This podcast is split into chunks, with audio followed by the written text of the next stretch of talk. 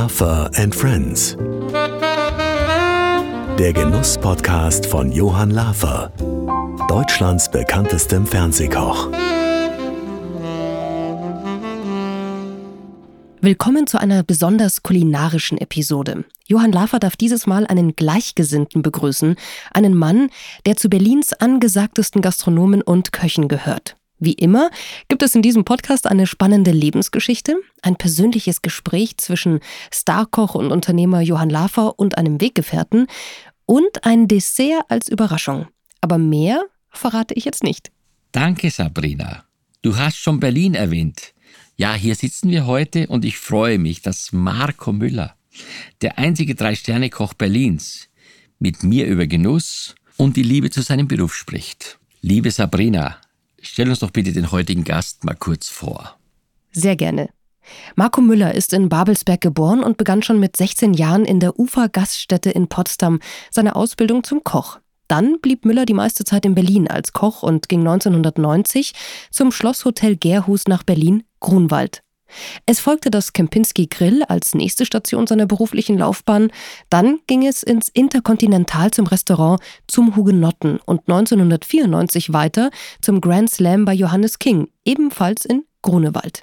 Den Titel Sous-Chef durfte er dann im alten Zollhaus in Berlin das erste Mal tragen und arbeitete sich weiter über das Schlosshotel Bühler Höhe, über das Harlekin in Berlin im Grand Hotel Esplanade bis ins Windspiel im Hotel Schloss Hubertushöhe in Stockow.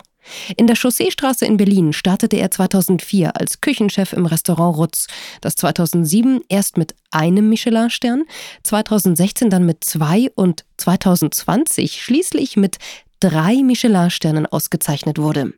Sein Ruf brachte ihn auch in die Medien, wo er 2011 die Sendung Einfach Kochen bei Radio 1 des RBB übernahm.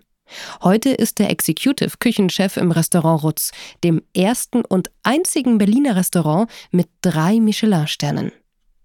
Lieber Marco, erstmal herzlich willkommen. Ich freue mich so sehr, dass du Zeit hast. Ich weiß, ich meine, in einem Restaurant ist man ständig mit irgendwas beschäftigt, aber danke, danke, dass du hier in Berlin jetzt ins Studio gekommen bist, dass wir heute den Genuss-Podcast zusammen umsetzen dürfen. Wie geht es dir? Ja, erstmal vielen Dank, dass ich heute hier sein darf. Ähm, ich habe mich über deinen Anruf sehr gefreut. Ja, also mir geht's im Grunde genommen gerade sehr gut. Ich habe immer ein bisschen Sorge, das laut auszusprechen, dass nichts passiert. Warum? Aber das ist ja keine Schande ähm, heute. Nee, und insofern äh, gibt es nichts, äh, was momentan äh, nicht gerade sehr gut läuft bei uns. Äh, das Restaurant läuft sehr gut, meine Familie, das funktioniert sehr schön. Wir haben da gerade eine ganz, ganz tolle Zeit und ähm, ich habe gerade irgendwie alles da, wo ich mir das eigentlich auch mal vor langer Zeit auch gewünscht habe trotz der äußeren Umstände, wenn man das so sagen darf. Ich meine, zurzeit gibt es ja nicht nur positive Ereignisse, Krieg, Corona, Wirtschaftskrise. Ja. Geht das bis jetzt bei dir spurlos vorüber? Spurlos nicht, ähm, aber es sind Sachen, ähm, ich bin jemand, der gerne lösungsorientiert arbeitet und äh, Dinge nicht zu Problemen macht, sondern Dinge zu Lösungen äh, verarbeitet. Und insofern sage ich mal, brauchen wir momentan auch gerade diesen Herbst wieder äh, einige Lösungsansätze das bekommen wir momentan sehr gut hin. Äh, für uns natürlich, was das angeht, äh, gesundheitlich geht es erstmal fast allen gut. Äh, wir haben jetzt dieses Jahr im Herbst uns auch eingerichtet im Restaurant, dass es natürlich sein wird, dass jemand Corona haben wird und dass der auch zu Hause bleiben muss rechtzeitig, sodass wir personell so aufgestellt sind, dass wir das deckeln können. Das schaffen wir momentan. Also können wir unser Restaurant weiter betreiben und das ist erstmal sozusagen dieses, die Basis, dieses, die Grundbasis.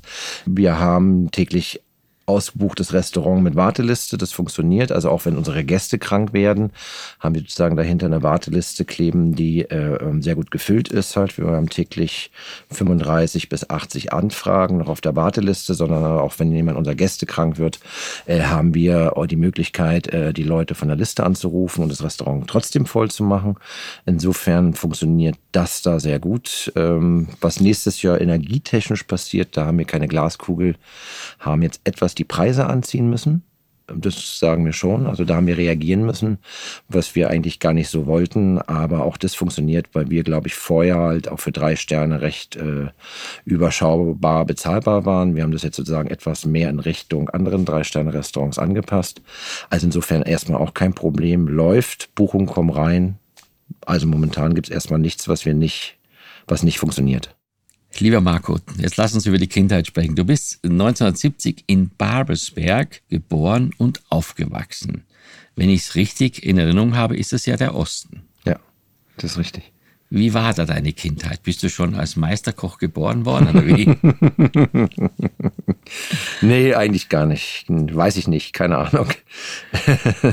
Die Leute würden es so und so sagen. Ähm, ja, also im Grunde genommen habe ich mir als Kind äh, nichts ausgestanden im Osten. Das war eine tolle Zeit. Also ich habe sozusagen die ersten 19 Jahre im Osten verbracht und war dann aber halt auch äh, mehr als glücklich, dass die Mauer aufging, dass man sozusagen seinen Horizont erweitern konnte. Und ähm, kochtechnisch gesehen bin ich äh, die ersten Jahre in Babelsberg, später ganz kurz äh, in Potsdam in Nähe der Kliniker Brücke am Heiligen See äh, aufgewachsen und den Rest meiner Kindheit habe ich in Geltow verbracht. Das ist kurz vor Werder, das kennt man hier in Berlin, um Umgebung ganz gut. Äh, ist ein wahnsinnig kleines, süßes Haus mit Wassergrundstück direkt am See und ähm, das ist eine Sache, die mich auch was mein Kochen angeht, nachhaltig geprägt hat. Ähm, aber Koch an sich wollte ich, glaube ich, gar nicht werden. Ähm, da ist mir sozusagen der Osten reingegrätscht, weil man mich mit meiner politischen Offenheit, die ich damals hatte, die wir auch in der Familie hatte, nicht so Abitur zugelassen hatte. Wirklich? Also warst du schon ein, also war dir prinzipiell gegen das Ostregime und dann ja. hat man da ja. Restriktionen ergriffen. Ja. Was nicht selten war. Und äh, Abitur im Osten zu machen, war generell recht schwierig. Heute darf jeder. Damals musste man einen gewissen Zensurendurchschnitt nachweisen und äh, eine politische Gesinnung. Aber auf keinen Fall durftest du eine negative politische Gesinnung ja, das haben. Das kann ich mir vorstellen. Und dann war auch wurscht, wie intelligent du warst. Und ähm, deswegen war für mich dann irgendwann relativ schnell klar, Abitur geht nicht, Studium geht auch nicht. Die Sachen, die ich vielleicht im Kopf hatte, haben alle so nicht funktioniert.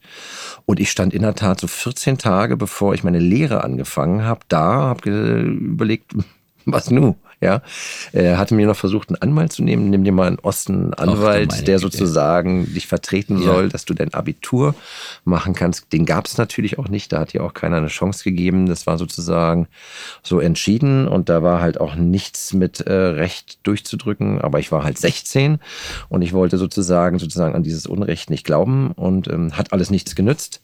Äh, und ich musste eine Entscheidung treffen. Hattest du auch wahrscheinlich sicherlich vor, äh, wenn du so gegen das Regime warst, auch mal da abzuhauen? Gab es die Gedanken auch? Definitiv. Ähm, die Frage war nur, wie. Also es gab ja Möglichkeiten, äh, die schlau waren. Es gab Möglichkeiten, die weniger schlau waren. Und ich hatte mir eine überlegt, dann halt auch äh, zu dem Zeitpunkt, wo dann natürlich halt aber auch trotzdem die Grenze schon aufging, wie ich äh, schlau äh, äh über die Grenze komme. Und das wäre dann damals über Ungarn gewesen, weil da ein Streifen war, wo man mit wenig Gepäck relativ gut und easy über die Grenze kam und dann hatte eben meine Pläne, sage ich mal, in die alten Bundesländer rüber zu gehen. Wusste man das? Wusste man das damals Zu dem so? Zeitpunkt, ja. Ja, also ich habe ja in Westberlin gelebt, 77 und äh, war ja damals im Schweizerhof, also in der Budapester Straße und ich werde nie vergessen, ich hatte einen äh, englischen, also Kollegen im Betrieb ja. und wir durften ja, ich bin ja Österreicher, wir durften immer ein, einen anderen Grenzübergang nutzen. Wir mussten nur noch diese Zwangs, diesen Zwangsumtausch machen ja. und dann sind wir öfter mal rüber auf dem Alexanderplatz. Nicht, weil wir, ich sage jetzt mal, das spannend fanden, sondern weil ich einfach diese Welt kennenlernen ja.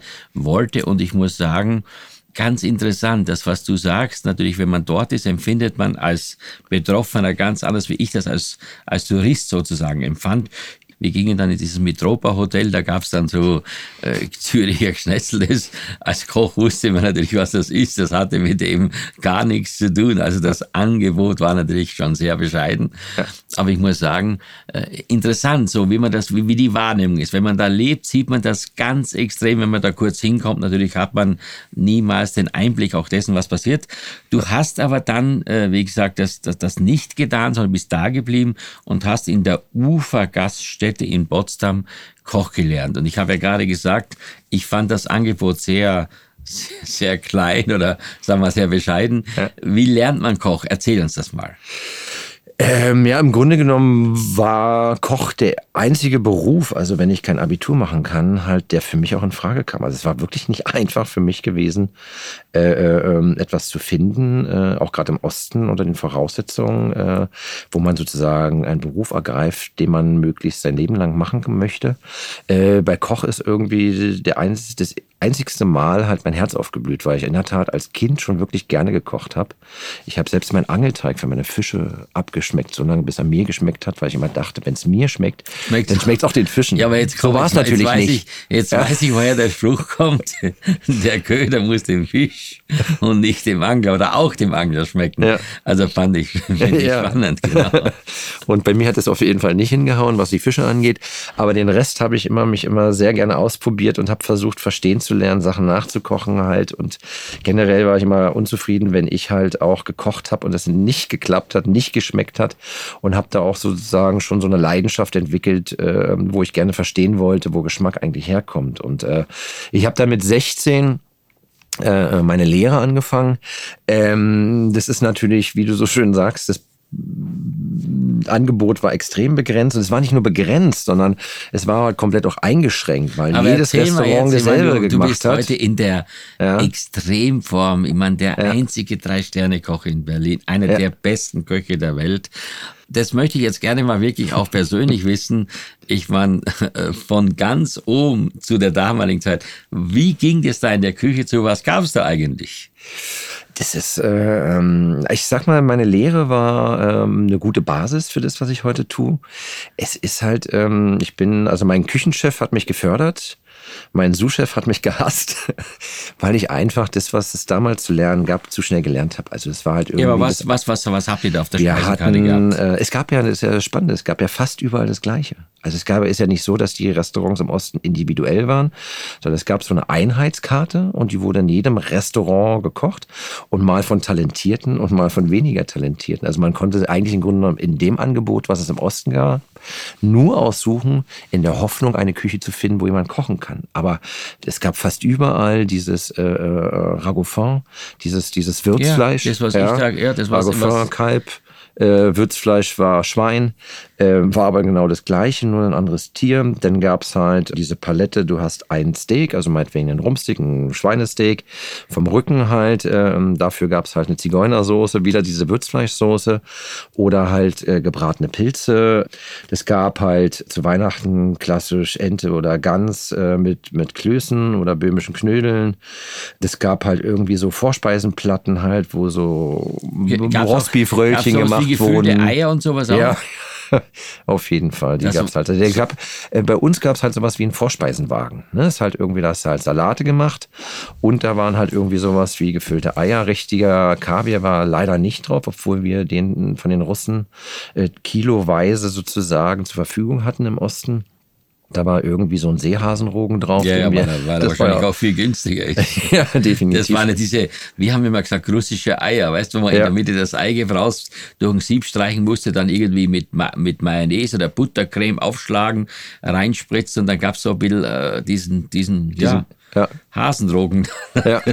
ja. Mit richtigen Kaviar hat es halt richtig gut geschmeckt. Also ja. wir haben ja damals halt, die sind ja, die Russen sind ja damals von Tür zu Tür gegangen und haben äh, äh ihren Kaviar verkauft. Also es war Marschverpflegung. Wodka und Kaviar war bei den Russen Marschverpflegung und die brauchten aber kein Kaviar, die brauchten Geld. Und deswegen haben die die in 500, also 500 Grammweise im Plastikbeutel abgefüllt und haben die so, sind von Tür zu Tür gegangen und haben diesen Beluga-Kaviar Malosol verkauft. Das ist das Beste, was es gibt.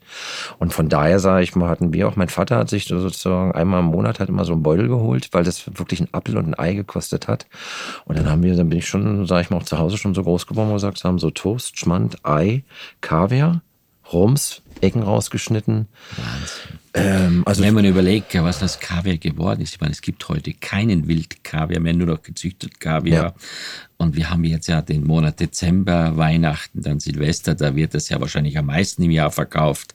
Da kann man mal sehen, früher Marschverpflegung, heute wirklich Luxus, oder? Also sollte halt auch nicht mehr verkauft werden, weil sozusagen auch die Russen oder alles rings ums Kaspische Meer da wirklich Raubbau betrieben wurde halt. Und äh, wir haben im Rot zum Beispiel, äh, wir haben jetzt 21, fast 22 Jahre geöffnet, noch nie wilden Kaviar vom, vom, vom Stör verkauft. Wir haben andere Alternativen gesucht, äh, haben mittlerweile einen sehr, sehr guten Zuchtkaviar gefunden, um erstmalig seit letztem Jahr auch wieder mit Kaviar arbeiten zu können. Aber ich sag, ähm, da wurde wenig an Nachhaltigkeit gedacht, was den Kaviar angeht, was sehr schade ist, weil die großen Tiere, die werden ja richtig riesig, einfach nur aufgeschnitten, abgeschlachtet wurden. Also das war nicht so schön gewesen. Genau. So, jetzt hast du deine Ausbildung bestanden.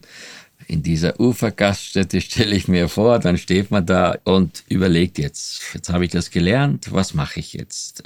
Gab es da für dich irgendwelche Motivationsmomente oder was war die Entscheidung dann für deine weitere Karriere? Generell ging ich, glaube ich, erstmal meinem Ausbildungsteam ganz schön auf die Nerven, weil ich mich mit dem, was ich da an Input bekommen habe, gelangweilt habe. Ja, ähm, weil ich einfach zu schnell gelernt habe. Ähm, mein Küchenchef hat mich während der Lehre noch, was eigentlich total spannend war, gefördert und hat mich sozusagen vier Stationen durchlaufen lassen. Das war ein Fischrestaurant, was wir in Potsdam hatten. Das war der Zizenhof, der damals eine sehr gute Küche hatte. Das war eine Fleischerei, ein Großbetrieb, dass ich lerne, Tiere vernünftig zu verarbeiten und der Betrieb, in dem ich meine Lehre gemacht habe. Ich hatte eine Woche Praxis, eine Woche Theorie. Also meine Ausbildung war, wenn man heute zurückguckt, wirklich ausgesprochen gut, Muss man sagen, umfangreich. ich gerade sagen. Ich meine, das wünscht man sich ja heute. Ja. Denn wenn heute jemand Auszubildende, ich bin ja auch manchmal in so einem Wettbewerb in der Jury und wenn ich dann die diversen Aufgaben sehe, was die Auszubildenden machen müssen, dann merkst du schon eindeutig, dass das Spektrum der Ausbildung niemals mit dem von dir vergleichbar ist. Ja.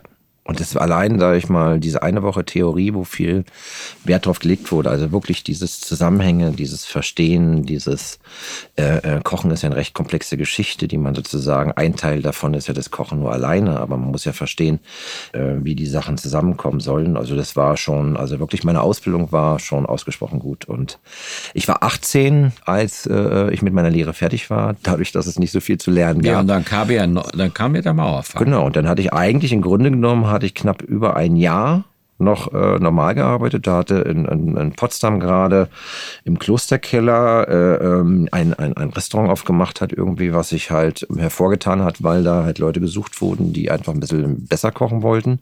Trotzdem die gleichen Gerichte. Äh, das hieß halt Klosterkeller Grill. Das war das erste Mal so ein Restaurant gewesen, halt, äh, wo äh, sozusagen hinten eine Grillfläche war, wo vorne direkt ein Tresenrestaurant war, wo angerichtet wurde und äh, wo auch zwei, drei bessere Weine ausgeschenkt wurde, obwohl wir die eigentlich gar nicht hatten. Also den Wein im Osten, sage ich mal, der hat nur Kopfschmerzen, funktio- Rausch und Kopfschmerzen am nächsten Tag äh, fabriziert. Aber so habe ich sozusagen ein Jahr lang noch ähm, dort arbeiten können, was für mich eigentlich ganz spannend war, weil ich mich da nochmal ganz anders organisieren musste. Und äh, bin eigentlich dann mit 19, ein Jahr nach meiner Lehre, äh, sozusagen ging dann die Mauer auf. War das für dich erahnbar als Person? Ich meine, mit deiner Familie war die immer gegen das Regime. War das erahnbar, dass sowas kommen könnte? Oder war das wirklich total eine Überraschung, dass die Mauer aufgeht? Wenn man äh, dort aufgewachsen ist, muss man sagen, dass es halt schon, um, auch umso dichter man an Berlin rankam, eine unfassbare Unzufriedenheit gab, weil äh, man kann Menschen einfach nicht wegschließen und sozusagen einen Zaun drumherum ziehen und sagen, hier bleibt ihr drin. Das funktioniert halt. Es ist ja sozusagen relativ groß gehalten, also äh, Großtiergehege oder Knasthaltung, ne? also egal wie, also man kann Leute nicht wegsperren. Man sollte die Leute sozusagen nach ihrem Willen wohnen lassen. Und in dem Augenblick, wo du das selber nicht aussuchen konntest, war ein Großteil wirklich unzufrieden und wurde halt auch gerade meine Generation, die war halt brutal unzufrieden, weil wir Mein Vater, der ist im Krieg geboren, hat die Nachkriegszeit erlebt, äh, hat dann den Mauerbau erlebt und das ist sozusagen ein Reinwachsen in diese Geschichte aus Leid und dann Gut, äh, sozusagen in eine andere in eine Zufriedenheit, andere Familie sichern. genau. Wir sind sozusagen da reingeboren und wir haben für uns persönlich äh, das Empfinden gehabt, dass da ganz viel Ungerechtigkeit passiert und was auch passiert ist, weil, sage ich mal, auch Leute teilweise recht willkürlich halt auch äh, ähm, abgeholt wurden und äh, weil alle Telefone abgehört wurden, weil jeder Zweite, wenn der bei der Stasi war, überhaupt nicht wusstest, mit wem kannst du dich jetzt überhalten, unterhalten. Es ist halt irgendwie, Gesprächsführung war teilweise recht schwierig, da war es dann halt auch prinzipiell. Klar. Wir haben als Kinder schon gelernt von meinen Eltern, äh, äh, wenn dich jemand auf der Straße anspricht und fragt, welchen Sandmann du schaust, ja, dann sag dem mit dem Bart. Ja, weil der ohne Bart wäre dann Westfernsehen gewesen. Und das war Wahnsinn, schon recht Wahnsinn, äh, skurril. Und da war ich dann auch ganz froh, dass äh, die Mauer gefallen ist, war unter den Voraussetzungen. Wann A, als bist du Koch. rüber? Wann bist du denn rüber? Du bist rüber sofort an dem Tag oder wie war, wie stelle ich mir das? Also das war, also auf deine Frage zu, nochmal zu antworten, ob das erahnbar war. Ich glaube, der Druck wurde immer höher. Es waren ganz viele Leute auf der Straße gewesen, die ihre Unzufriedenheit gezeigt haben. Gut, ich persönlich muss ganz ehrlich sagen, habe, so wie ich die Regierung, unabhängig davon, dass die natürlich auch in wirtschaftliche Schwierigkeiten gekommen sind, ähm, das Gefühl gehabt, das sitzen die so lange aus, wie die können. Also es war, glaube ich, nicht deren Wille. Keiner von denen hatte, glaube ich, ähm, großartig vorgehabt, im Vorfeld oder den Mut dazu, diese Entscheidung zu treffen. Wie hast du es Wir machen die? Grenze auf.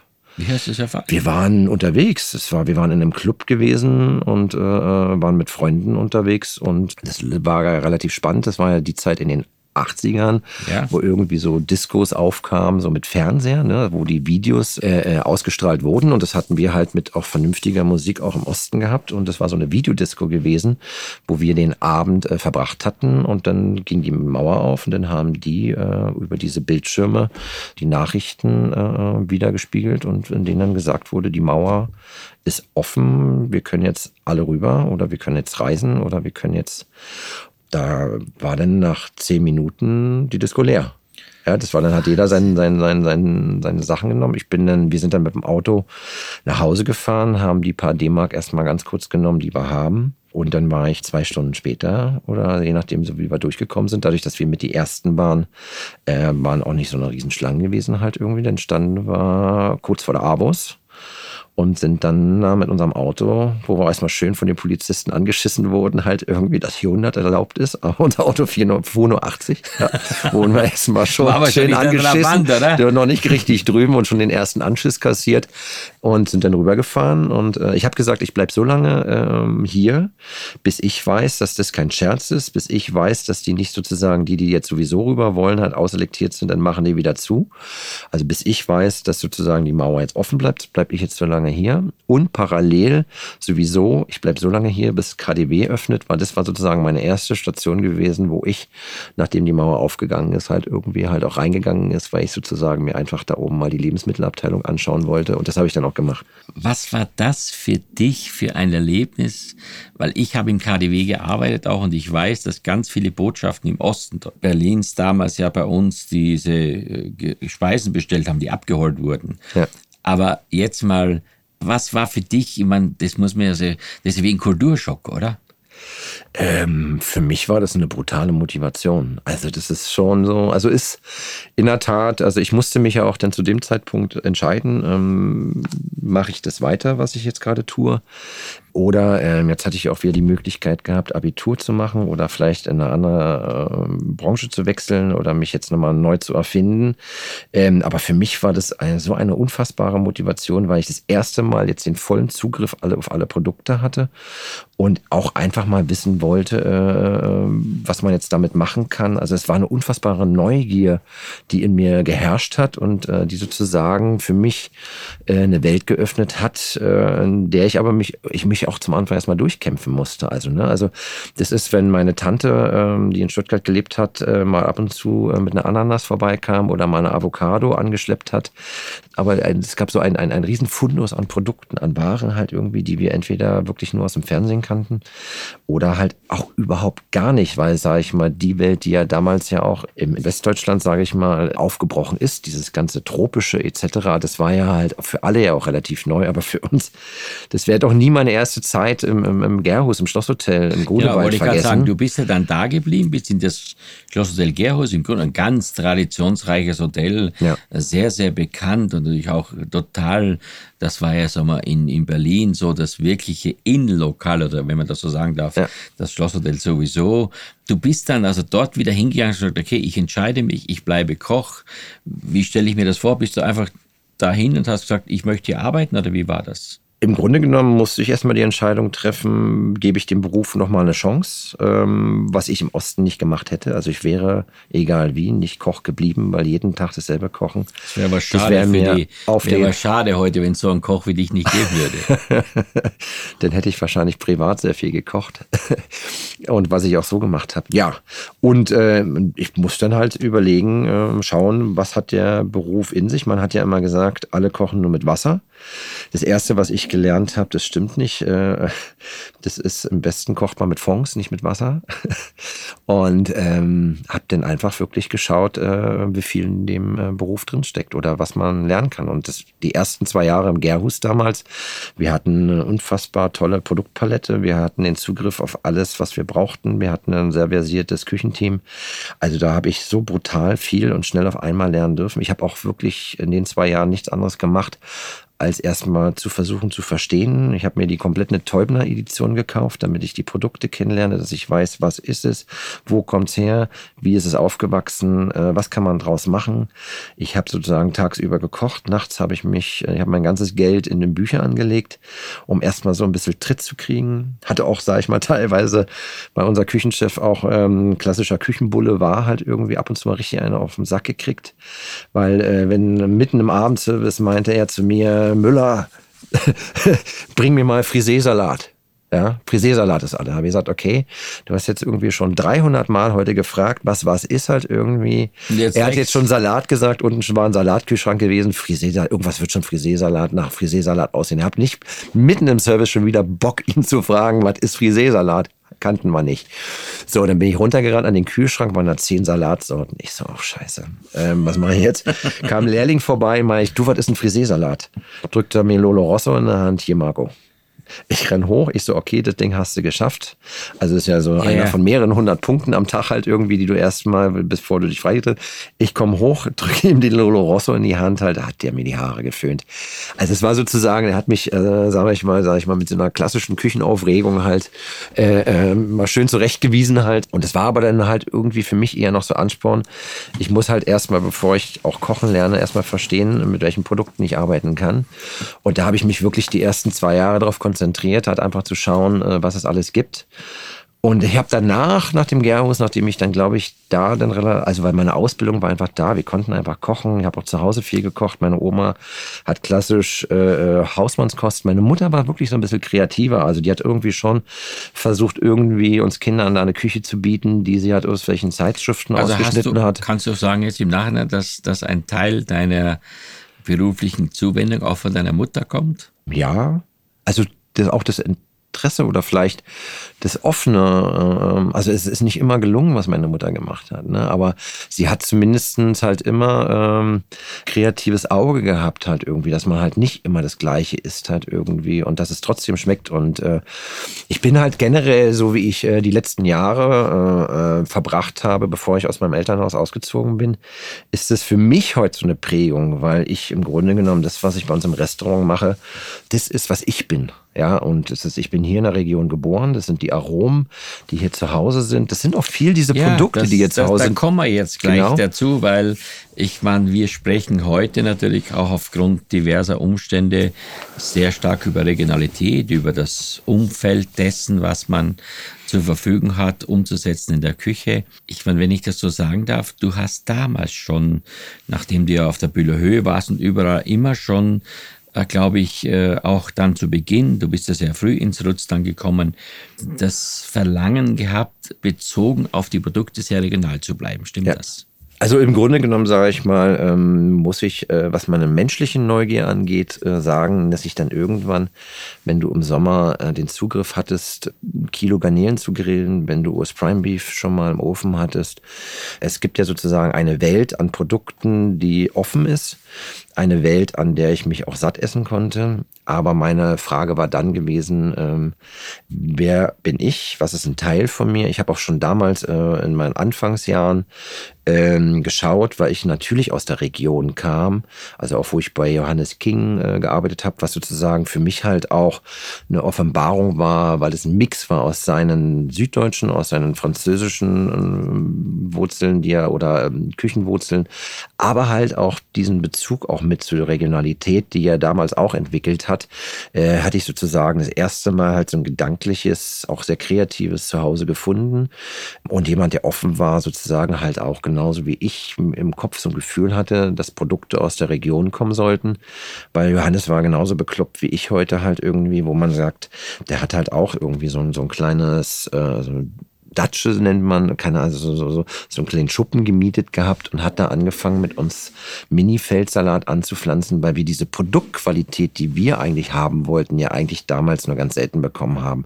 Und er hat damals es auch schon angefangen, selber in die Hand zu nehmen. Und ich habe parallel halt, weil ich halt auch noch in Brandenburg gewohnt habe, äh, unsere Nachbarn in der Region einfach die Leute schon mal so ein bisschen abgefahren, wo man sagt, okay, wo kommt jetzt der Spargel her, wo kommen die Äpfel her, wo kriegen wir die Birnen her, wer hat, äh, sage ich mal, die Himbeeren im Garten, äh, oder Bohnen und alles halt. Und ähm, habe schon damals angefangen, die Sachen zu holen, weil die Sachen bei uns aus der Region halt auch tausendmal spannender, besser waren als die Sachen, die wir damals eigentlich, sei es also äh, bis auf den französischen Markt halt irgendwie, aber die wir auf dem Markt hatten halt irgendwie. Also wir hatten als Koch die Leidenschaft, aber halt regional gesehen eigentlich gar keine Produktpalette, die äh, irgendwie so herausragend ist, wie ich die als Kind kennengelernt habe. Und das hat mich halt tierisch genervt, ne? dass ich halt irgendwie nur, sage ich mal, Produkte aus dem französischen Raum verwenden muss, obwohl ich genau weiß, dass die da draußen sind und wir die genauso gut haben ich sag mal, drei Sterne zu bekommen, auch das einzigste Restaurant in Berlin zu sein, was es jemals gab mit drei ja, Sternen. Marco, das ist, das kann man gar nicht ausdrücken, was das bedeutet, wenn man selbst, so wie ich, auch mal in dem Beruf äh, sich bemüht hat, da erfolgreich zu sein. War das immer schon im Hinterkopf etwas, nachdem du jetzt ja dann da beim Rutz angefangen hast, immer schon etwas, wo man sagt, this is my dream, ich, ich möchte das oder, oder was geht in einem vor, um, um, um so erfolgreich zu werden? Oder bei dir, was geht da vor? Ich weiß gar nicht, also ich habe erst mal eine Weile gebraucht, bis ich überhaupt erfahren habe, dass es Sterne-Restaurants gibt. Ne? Also dadurch, dass ich aus dem Osten kam, hat das natürlich für uns gar keine Bedeutung gehabt. Und ich musste mich erstmal halt auch erstmal ähm, frei wühlen, um auch erstmal Plätze zu finden, an denen ich auch zu Hause bin. Ne? Also wo ich sage, welche Küchen, welche Ausrichtung, wo dran, wie unterscheidet man das eigentlich? Ne? Also auch für mich als Koch, wo mir gesagt hat, irgendwie, wo fange ich denn jetzt, wo bewerbe ich mich denn eigentlich? Was ist denn eigentlich der Maßstab für eine Bewerbung halt irgendwie? Und ich habe dann aber relativ schnell festgestellt, nachdem ich auch mal einen Monat bei äh, Franz Randenburger meinen Urlaub verbracht ja, habe. Einer meiner wirklich alten, besten Freunde, muss ich wirklich sagen, ein hochgeschätzter Koch für mich immer noch, kommt aus Tirol in Österreich, ja, ja. macht sehr viel Staatsempfänge in Berlin, muss ich wirklich sagen. Also da haben wir was gemeinsam. Ja. Das ist wirklich schön. Und äh, das war halt, ich habe damals wirklich meinen ganzen Jahresurlaub zusammengekratzt, bin dann sozusagen vier Wochen zu ihm ins Praktikum reingegangen und war damals aber schon äh, in einem sehr, sehr guten Restaurant im Interconti gewesen. Aber das, was Franz da gemacht hatte, das war so, das war Perfektionismus, das war Produktkultur, das war also auch so eine reduzierte Küche auf den Punkt gebracht. Ähm, das Handling mit den Produkten, das war alles, das war eine Welt, die war für mich damals neu gewesen. Und da hat es mich irgendwie so erwischt, wo ich gesagt habe, äh, ähm, die Sternegastronomie und das ist halt, man muss halt differenzieren halt irgendwie. Sternegastronomie kann natürlich sehr, sehr facettenreich sein, aber ich habe bei ihm da so eine Leidenschaft zum Kochen, zu Produkten halt kennengelernt, die ich halt gesucht hat, die ich auch, auch in mir gespürt habe und habe dann das erste Mal gewusst, in welche Richtung ich gehen soll, weil da Leute zusammenkochen, die alle das Gleiche wollen. Also die wollen halt Perfektion, die wollen Kreativität, die wollen Gerichte äh, rausbringen, die wollen Perfektion am Gast, am Wein. Also das, da war in der Sternegastronomie treffen sich Leute, im besten Falle halt, die alle ähm, irgendwie Lust haben, etwas Besonderes Und Teil eines Produkts zu sein. Sind, oder? Mega bekloppt. das, muss, das ja. muss man ja auch sagen. Ja. Das ist ja schon so, dass das schon, ich meine, das vielleicht kann man auch das mal unseren Zuhörern und Zuhörern erklären. Das ist ja schon die Extremform in dem Beruf Koch heute ein Drei-Sterne-Koch zu sein. Vielleicht kannst du das mal so ein bisschen emotional den, den Hörerinnen und Hörern äh, mitgeben, was, weil jeder fragt sich ja, wieso hat er denn drei Sterne? Was macht er denn gegenüber den anderen Köchen? Mhm. Was glaubst du denn, was sind so, was ist so die Quintessenz dessen, um so erfolgreich zu sein? Also auf der einen Seite hatte ich wirklich Glück, dadurch, dass wir in Berlin noch nie drei Sterne hatten, ähm, habe ich auch nicht eine Sekunde dran geglaubt, dass wir diejenigen sind, die die dann kriegen. Ne? Also hier haben ja mehrere Leute schon den Anlauf genommen. Wir haben uns immer auf unsere Küche konzentriert. Also ich habe mich immer auf das konzentriert, was wir haben, was wir noch nicht haben. Ne? Also wo man sagt, für mich war halt diese Produkt Produktqualität äh, ähm, aus der Region zu kriegen, halt immer ein Ansporn. Für mich war halt wahnsinnig spannend, wo man sagt, was haben wir eigentlich bei uns in der Region? Ne? Also Kannst du da mal ein paar Beispiele nennen? Ja. Weil ich meine, Regionalität ist ja ein dehnbarer Begriff. Ich stelle mir gerade vor, äh, alle äh, dreieinhalb Millionen oder vier Millionen Berliner wollen jetzt hier auf dem Markt regionale ja. Produkte kaufen. Geht ja gar nicht. Also auf jeden Fall, was ist das bei dir speziell? Ich, ich, ich splitte das. Also ich äh, nehme äh, Produkte oder suche mir Landwirte oder Farmer, die äh, Produkte besonders gut machen. Die versuchen wir zu perfektionieren. Also wir versuchen, sage ich mal, wenn wir einen Huhn einkaufen, versuchen wir das perfekte Hühnerfleisch äh, mit einer nachhaltigen Aufzucht zu erlangen. Und ähm, das funktioniert aber halt auch mit einer Rübe. Also wenn ich jetzt, ich kann halt teilweise haben wir in Brandenburg Böden, die sind komplett versandet und dann haben wir unfassbar hochwertige Böden bis hin in den Spreewald rein, äh, wo wir halt auch teilweise noch äh, äh Böden oder halt auch die Möglichkeit haben, auf flächige Gewächshäuser zu setzen, wo wir Tomaten ziehen lassen. Und das Spannende ist eigentlich, was wir gemacht haben, dass ich mir erstmal ähm, Sorten, Samen gesucht habe, äh, äh, wie zum Beispiel von einer Karotte. Und dann haben wir zehn unterschiedliche Karottensorten, dann nehmen wir zehn unterschiedliche Landwirte und dann lasse ich das erstmal Probe pflanzen. Und dann gucke ich, wer was kann. Weil es soll ja keiner etwas machen, was er sozusagen nicht kann. Und dann, das haben wir halt mit vielen unserer Sachen gemacht. Und dann haben wir uns Leute gesucht, die das können, die Böden haben, die ein Talent für was haben, aber die halt, halt auch die, diese Muße, also genauso bekloppt sind wie wir, die einfach Bock drauf haben, äh, nicht einfach nur Masse zu produzieren, sondern etwas Besonderes zu machen. Und die Leute muss man erstmal finden, äh, dass man die Sachen, die hier zu Hause sind, in einer unfassbar hochwertigen Qualität kriegt. Dann müssen wir die nach Berlin kriegen. Das ist genauso eine Kunst. Im Winter sowas wie Karotten in Sand einlagern, dass man das sozusagen in der Scheune jetzt lagert, dass man die sozusagen in der eigenen Erde äh, lagert. Also die Lagerung ist dann noch, dass wir die Sachen auch frisch behalten können. Das ist das nächste. Und parallel war für mich aber auch wichtig gewesen, halt, das ist ja nicht alles. Das sind ja die Sachen, die wir eigentlich schon kannten.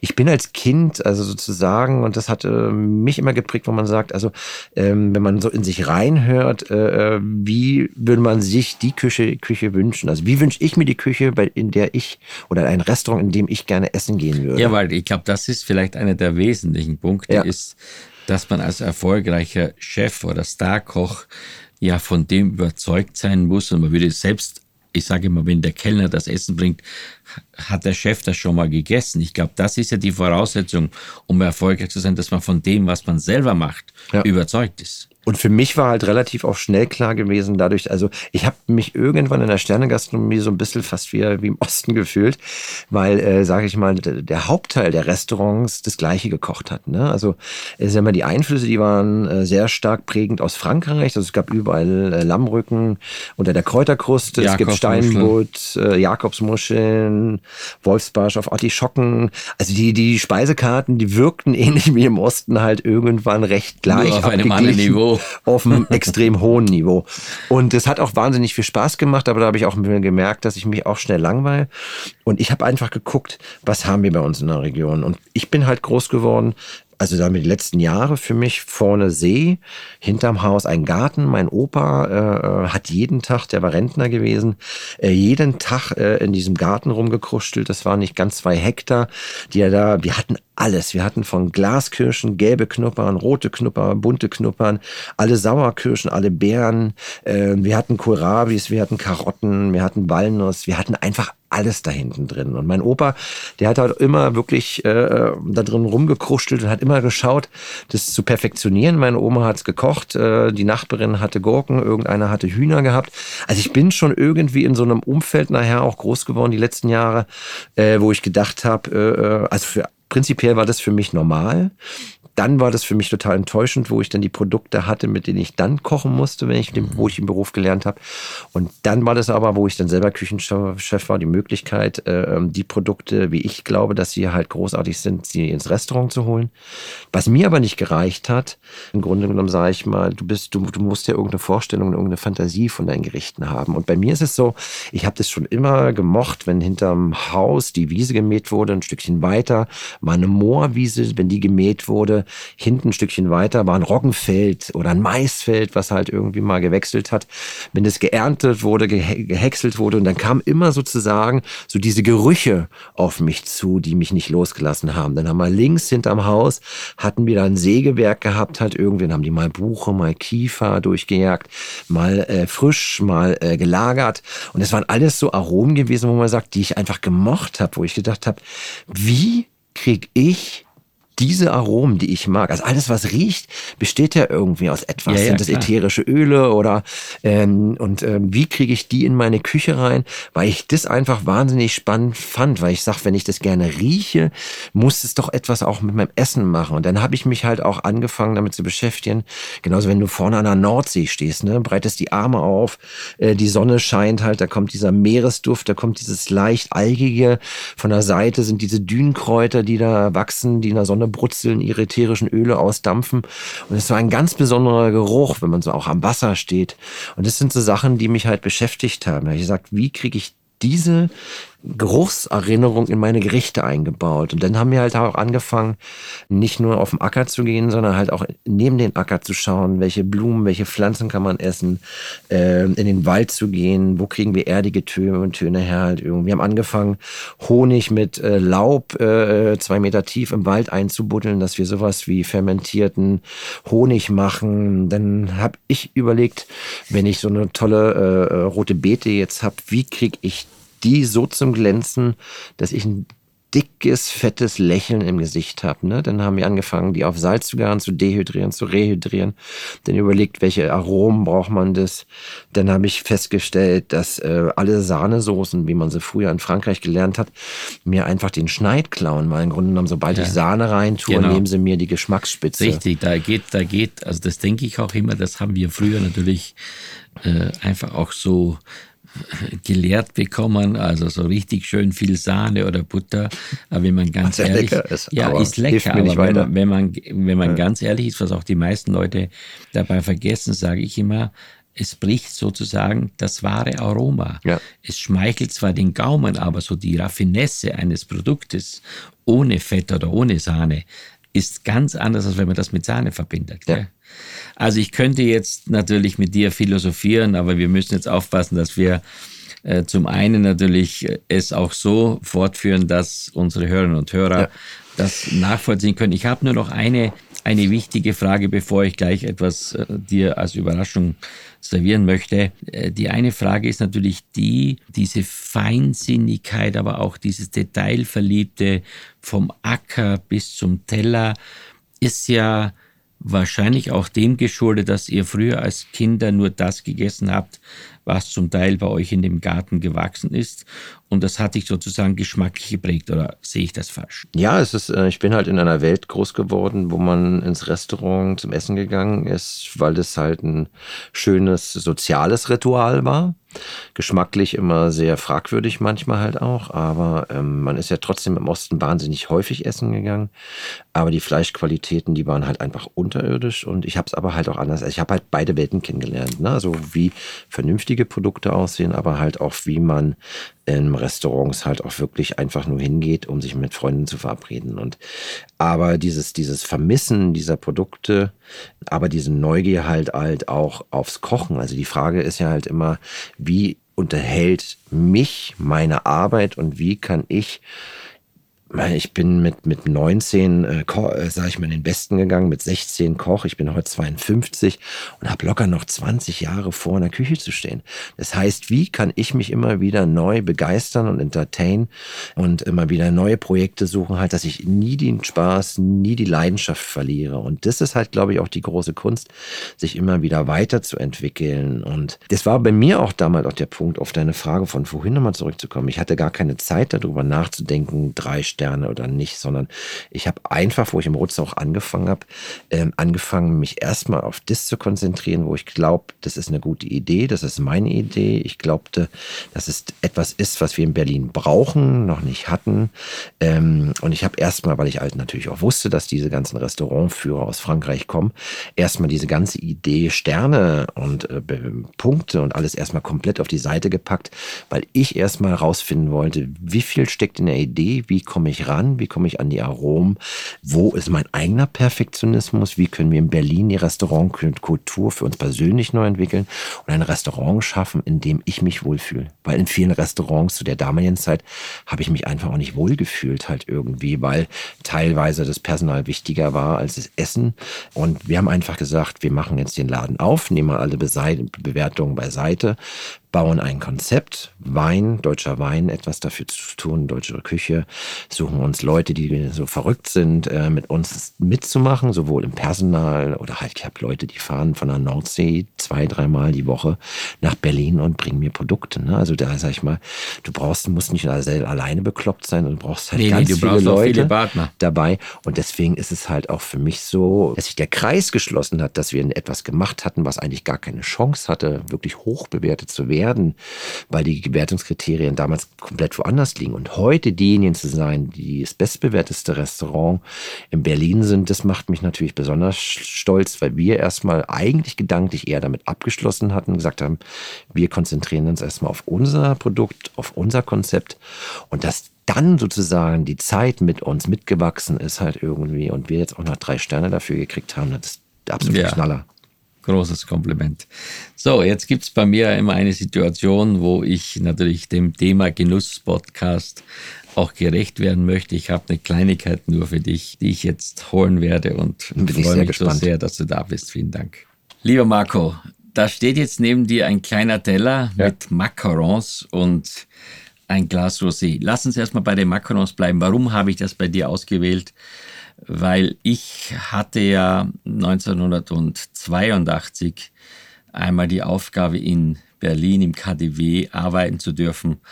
Und einer Großartig. der Dinge, die ich damals machen musste, waren diese Macarons. Macarons, eine französische Spezialität, sehen ja. sehr einfach aus, aber sind wahnsinnig schwierig herzustellen. Und ich kann nur sagen, ich habe sie verflucht, ich habe, ich habe sie gehasst, aber ich habe gedacht, äh, man kann so etwas nur dann vergessen, wenn man es mit Freunden teilt und auch mal darüber spricht. Ja. Ich hoffe sehr, du magst Süßes. In der Tat. Auch gerade Macarons auch weil ich weiß, äh, welche handwerkliche Kunst dahinter steckt äh, und ich davor auch sehr viel Respekt habe. Und ähm, äh, ich liebe Macarons. Ja, dann lass uns mal reinbeißen in eine. Also da, das muss ja außen schön, die müssen ja außen richtig hart sein, ja. aber in der Mitte soft. Gell? Ja, und das ist genau. das zu backen. Müssen den Glanz behalten. Mhm. Ja, und lieber Marco, zu diesen Macarons trinken wir jetzt einen Jahrgangssekt aus dem Hause Geldermann und zwar einen Rosé Brüt. Mhm. Sehr schön. Mhm. Es sind ganz wenig Zutaten, aber für alle, die uns jetzt zuhören, probiert es mal aus. Also das gibt viele Rezepte mittlerweile. Es gibt auch viele YouTube-Videos, gell? aber Macarons nicht gleich Macarons. So, lass uns anstoßen. Ja. Auch das ja. hat das mit Tradition zu tun. Es ist ein Haus aus Breisach, Geldermann Rosé, also drei Jahre alt. Probieren wir mal. Also wirklich, Gerne. ich glaube, auch zum Thema Deutschland, Nachhaltigkeit was Besonderes. Passt auf jeden Fall gut dazu. Passt sehr gut dazu, gell? Ja. Ich habe extra auch so Himbeermacarons noch gebacken. Ja. Also ich freue mich, dass ich dir damit eine kleine Freude machen kann. Auf jeden Fall. Ich würde aber gerne noch mal ein bisschen anknüpfen an dem Gespräch von vorhin. Wo glaubst du, führt uns die Gastronomie hin? Ich meine, das, was bei dir passiert, ist ja wirklich die Creme de la Creme. Das ist das größte Ziel, was man erreichen kann. Aber nun haben wir doch zurzeit ganz, ganz viele Probleme wenn ich sagen darf. Erstens mal natürlich, das sind die Erhöhung der Lebensmittel. Die Preise sind natürlich exorbitant gestiegen. Ja. Wir haben einen enormen Personalmangel.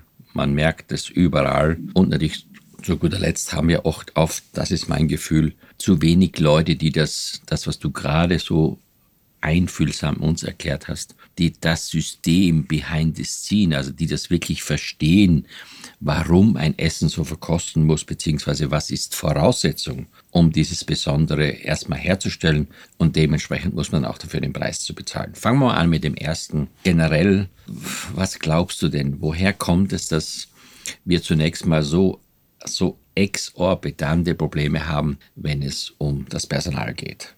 Also es ist auf der einen Seite so, dass wir das Personal, was ja eigentlich unser wichtigstes Gut ist, in der Vergangenheit, glaube ich, immer sehr geschätzt haben in der Gastronomie. Man muss ja flächendeckend drehen, man kann ja, ja, nur von sich reden. nicht von deinem Genau, Restaurant, sondern von sondern und äh, ich glaube, dass äh, in der Vergangenheit fürs Personal zu wenig getan wurde. Also es wurde immer sehr, sehr viel. Entweder gibt es eine Gastronomie, wo sehr, sehr viel für den Umsatz getan wird und für die Wirtschaftlichkeit der Betreiber oder halt auch fürs Produkt. Dann sind, hat man schon manchmal so, so Leute wie ich halt irgendwie, mich kriegt man mit der Leidenschaft eingefangen. Ich bin nie an den Start gegangen, um reich zu werden, sondern ich wollte das, was ich mache, verstehen und gut machen und dann schauen, wie es weitergeht. Aber ich glaube, wir haben auf unser Personal nicht gut geachtet. Wir hatten Küchenchefs, die eigentlich gute Köche waren, aber keine gute Teamleader. Die, äh, wir haben Arbeitszeiten gehabt, äh, wir haben äh, die sehr lang sind, äh, was auch sage ich mal, auch nicht prinzipiell nur das Problem ist.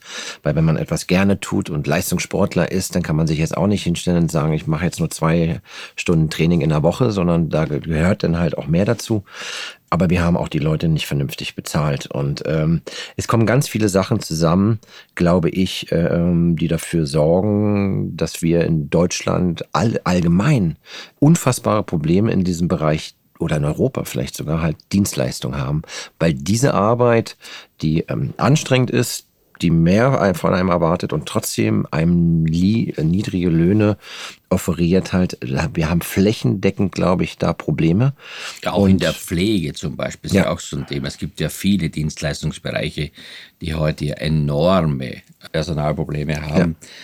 Aber wie gesagt, nach wie vor ist es ein sehr schöner Beruf und Ja. ich, man, ich, ich spreche jetzt mal ein bisschen auch aus meiner Schublade. Wir haben sehr, sehr viele namhafte Kollegen, die im Fernsehen auftreten, die natürlich auch diesen Beruf verkörpern in der Öffentlichkeit. Es ist uns aber trotzdem nicht gelungen, um ehrlich zu sein, die Attraktivität damit zu steigern. Denn wenn man die, die Lehrlings- oder die Ausbildungsanfragen heute zugrunde legt, dann muss man wirklich sagen, äh, es ist eher weniger als mehr. Warum ist das auch so? Warum?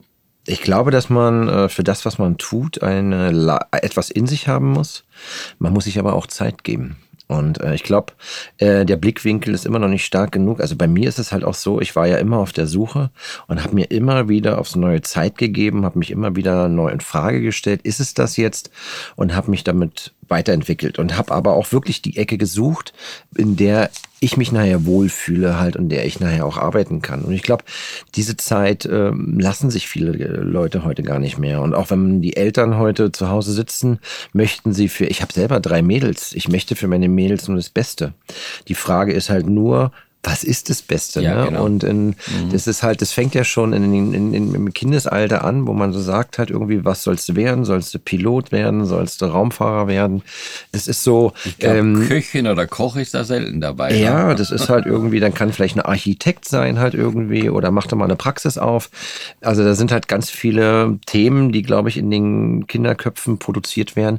Aber Koch äh, ist da wahrscheinlich oder Servicekraft nicht mit dabei. Und Ja, aber schau mal, das war ja für dich damals dein Glück, dass du kein Abitur Ja. machen konntest, Ja. denn heute ist ja so, ich glaube, 51 Prozent gehen ins Studium. Früher waren es mal 19 Prozent und daran sieht man ja, klar, diese Leute irgendwann sind dann in der Gastronomie nicht mehr da oder sind auch nicht bereit, im Dienstleistungsgewerbe zu arbeiten, Ja. nach einem erfolgreichen Studium oder nach dem Abitur.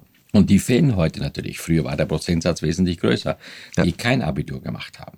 Wir kriegen halt, halt zum Beispiel bei uns, also wir haben natürlich das Glück durch unsere Arbeit, ähm, dass wir ausreichend Bewerbungen reinbekommen, aber halt gerade im Bereich Küche, im Zollhaus zum Beispiel, fehlen uns auch Service-Mitarbeiter. Also selbst ähm, dort, sage ich mal, hätte ich gerne noch drei Leute mehr mit im Team und äh, die wir gerade halt zumindest in der Qualifikation gar nicht so finden.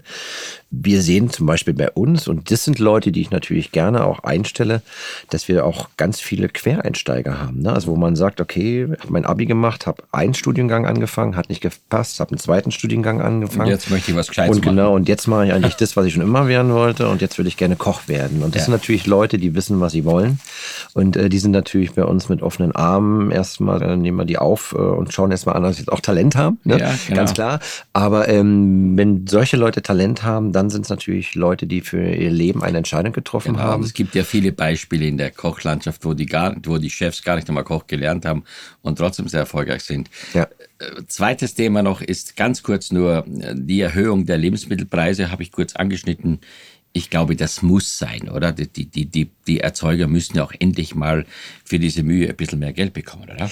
Also es ist halt definitiv ein Weg. Also wir müssen unser Personal vernünftiger bezahlen, wir müssen unsere Produzenten vernünftiger bezahlen ja. und wir müssten äh, halt auch in der Auswahl, die es gibt, halt eine vernünftige Selektion äh, stattfinden lassen, halt, dass die Produkte, die wir auf dem Markt haben, halt auch einen Mehrwert haben.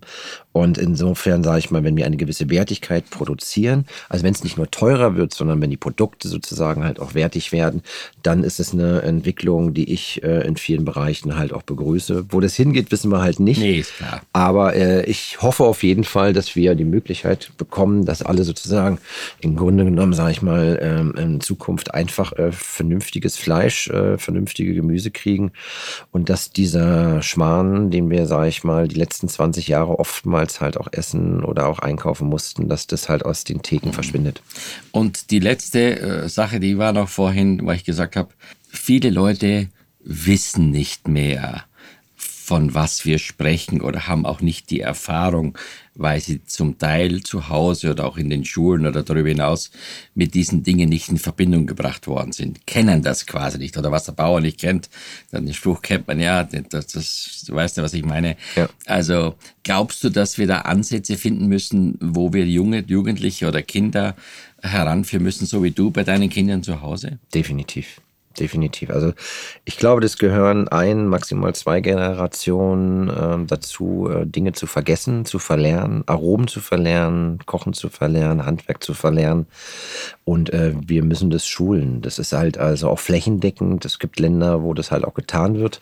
Wir müssen ja auch schauen, sage ich mal, die Eltern, von denen wir heute reden, die haben ja teilweise mit sich selber und auch, sage ich mal, die Familie vernünftig aufzuziehen, zu ziehen, selber genug Stress. Also man muss ihnen teilweise halt auch manche Sachen vielleicht halt auch abnehmen, wenn der Tag stressig war, wenn die Zeit kurz ist und das Kind sagt, mag ich nicht, dann trifft sozusagen ein Elternteil eine Entscheidung von wegen, okay, dann ist es halt so. Oder ich bleib dran mit ganz viel Liebe, probiere jetzt ein zweites, drittes, genau. viertes Mal. Und das passiert heutzutage viel zu selten und insofern finde ich das halt spannend, wenn sozusagen da halt auch äh, äh in der Schule äh, A, vernünftiges Essen angeboten werden würde, äh, beziehungsweise wenn das auch als Geschmacksunterricht genau. oder bis ich äh, halt das unterrichtet ist die werden würde. für Bildung, glaube ich, ist nämlich genau. erstmal Essen Weil zu erfahren. Ansonsten landen wir einfach nur noch bei Butternudeln und Pizza irgendwann. Ja.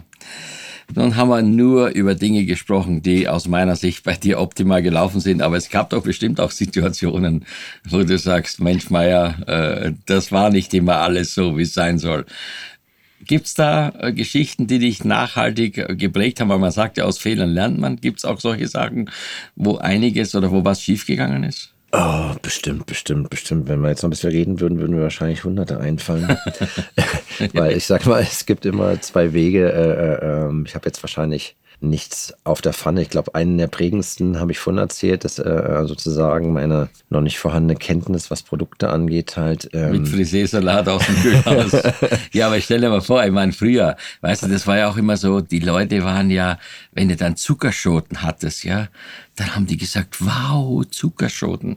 Ich glaube, das ist heute längst vorbei, oder? Ich meine, ich, ich finde gar nicht, also ich, ich persönlich höre manchmal auch durch meine Sendung wie Küchenschlacht, wo die Hobbyköchinnen und Hobbyköche auch manchmal Dinge mitbringen von zu Hause, mhm. was dort im Studio nicht vorhanden ist an Gewürzen oder so. Da gibt es schon manchmal noch irgendwelche Ausnahmen, aber in der Regel, glaube ich, ist heute das Produktangebot also schon, schon ziemlich bekannt, oder? Ja, also das ist schon äh, recht spannend, also worauf man auch zurückgreifen kann. Also das, was wir heute machen, ist, sind alles eigentlich keine Zauberwerke in, in, in dem, wo es herkommt, sondern eher welche Qualität es hat. Und das ist, glaube ich, das Spannende dabei. Und es gibt halt äh, Produkte, die viel können. Man muss halt, glaube ich, auch unterscheiden, wenn man in ein Restaurant geht, wo ist der Mehrwert für den Gast, also nicht nur für einen selber. Und ich finde Zuckerschote zum Beispiel, wir haben einen gefunden, der kann nichts anderes außer kleine Radieschen und Zuckerschoten. Ne? Aber das ist so, wo man sagt, die kann man halt essen, wenn die so drei Zentimeter groß sind. Wenn die so klein sind, macht natürlich kein Mensch, weil man damit kein Geld verdienen ja, kann. Klar. Aber dann machen die halt Spaß. Aber am schönsten sind die eigentlich, wenn man die pur isst halt irgendwie. Und sobald man die in die Pfanne reingibt, dann äh, finde ich eine richtige Erbse eigentlich fast auch nochmal spannender halt irgendwie. Aber das ist was wir halt auch machen bei uns, ist halt generell auf Produkte Blickwinkel zu werfen. Also auch wenn wir nicht nur jemand gefunden haben, der uns ein vernünftiges Produkt bringt, gucken wir halt, also für mich ist dieses, gesegnet sind die Ahnungslosen, sage ich immer. Umso weniger du weißt, umso mehr kannst du damit polarisieren. Ja, ja. Okay. Und ähm, das ist sich immer wieder zu, daran zu erinnern, ähm, wo ist eigentlich diese Nulllinie. Und deswegen gehen wir halt ganz häufig halt auch mit diesen Produkten wieder zurück an den Start. Wir haben keine Ahnung, was es ist, was kann man draus machen. Kann man das jetzt kochen, kann man das in Fett garen? In welchem Fett kann man es garen? Kann man es im Ofen garen? Auf Salz garen etc. Und wir schauen halt oder fermentieren. Wir schauen halt immer wieder, dass wir versuchen, äh, die Produkte neu zu erfinden, für uns persönlich neu zu entdecken, Wege zu finden. Und da sind oft ganz spannende Sachen mit dabei, wo wir sagen, eigentlich ein gelerntes Produkt und trotzdem irgendwie anders. Etwas Neues. Nun sind wir im Dezember-Monat. Das ist der Monat, wo man mit seiner Familie feiert. Äh, was gibt es bei Familie Müller an Weihnachten mit seinen drei Töchtern zu essen? Also wir hatten in der Vergangenheit ja, dadurch, dass ich in der Gastronomie tätig bin und Weihnachten ja sozusagen sehr umsatzstarke Tage waren, äh, ähm, haben wir irgendwann angefangen, alles an einem Tag stattfinden zu lassen. Äh, mittlerweile habe ich halt auch Weihnachten frei, aber wir treffen uns Heiligabend. Das war sozusagen der Abend, den früher meine Großmutter bestritten hatte. Also wir hatten das in der Familie aufgeteilt. Da gab es halt Karpfen Ne? Wir machen jetzt dieses Jahr, wir hatten in der Vergangenheit immer so, so Thunfisch-Sashimi gemacht, halt irgendwie so mit einem äh, Gurkensalat. Das ist jetzt dann die elegante Form des Karpfens. Gell? Genau. und äh, ich werde dieses Jahr versuchen, das erste Mal äh, kein Thunfisch mitzubringen, sondern dass wir versuchen, den Karpfen äh, dazu integrieren. Von meiner Oma in Gedanken, die, die den damals in Fett gebraten hat, machen wir einen Karpfen-Sashimi und einen Gurken-Koriander-Salat dazu. Das ist, äh, was auch meine Kinder essen, zum Glück halt rohen Fisch Fisch, dass wir ihn daran, die da schon rangeführt haben.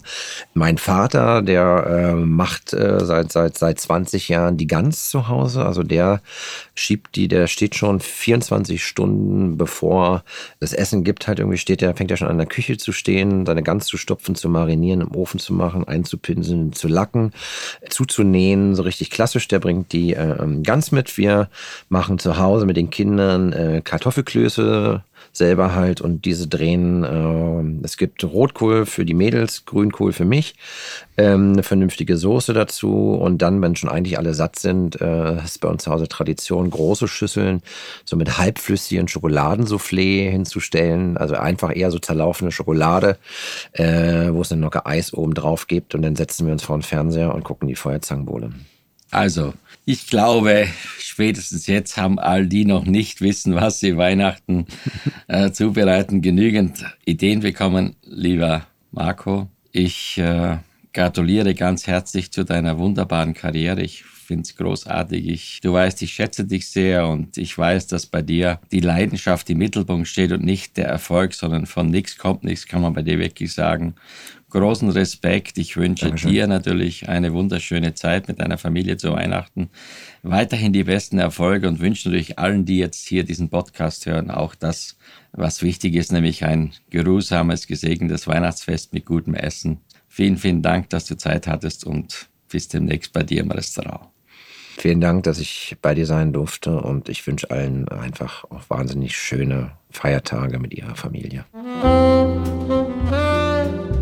Das war Lava and Friends, der Genuss-Podcast.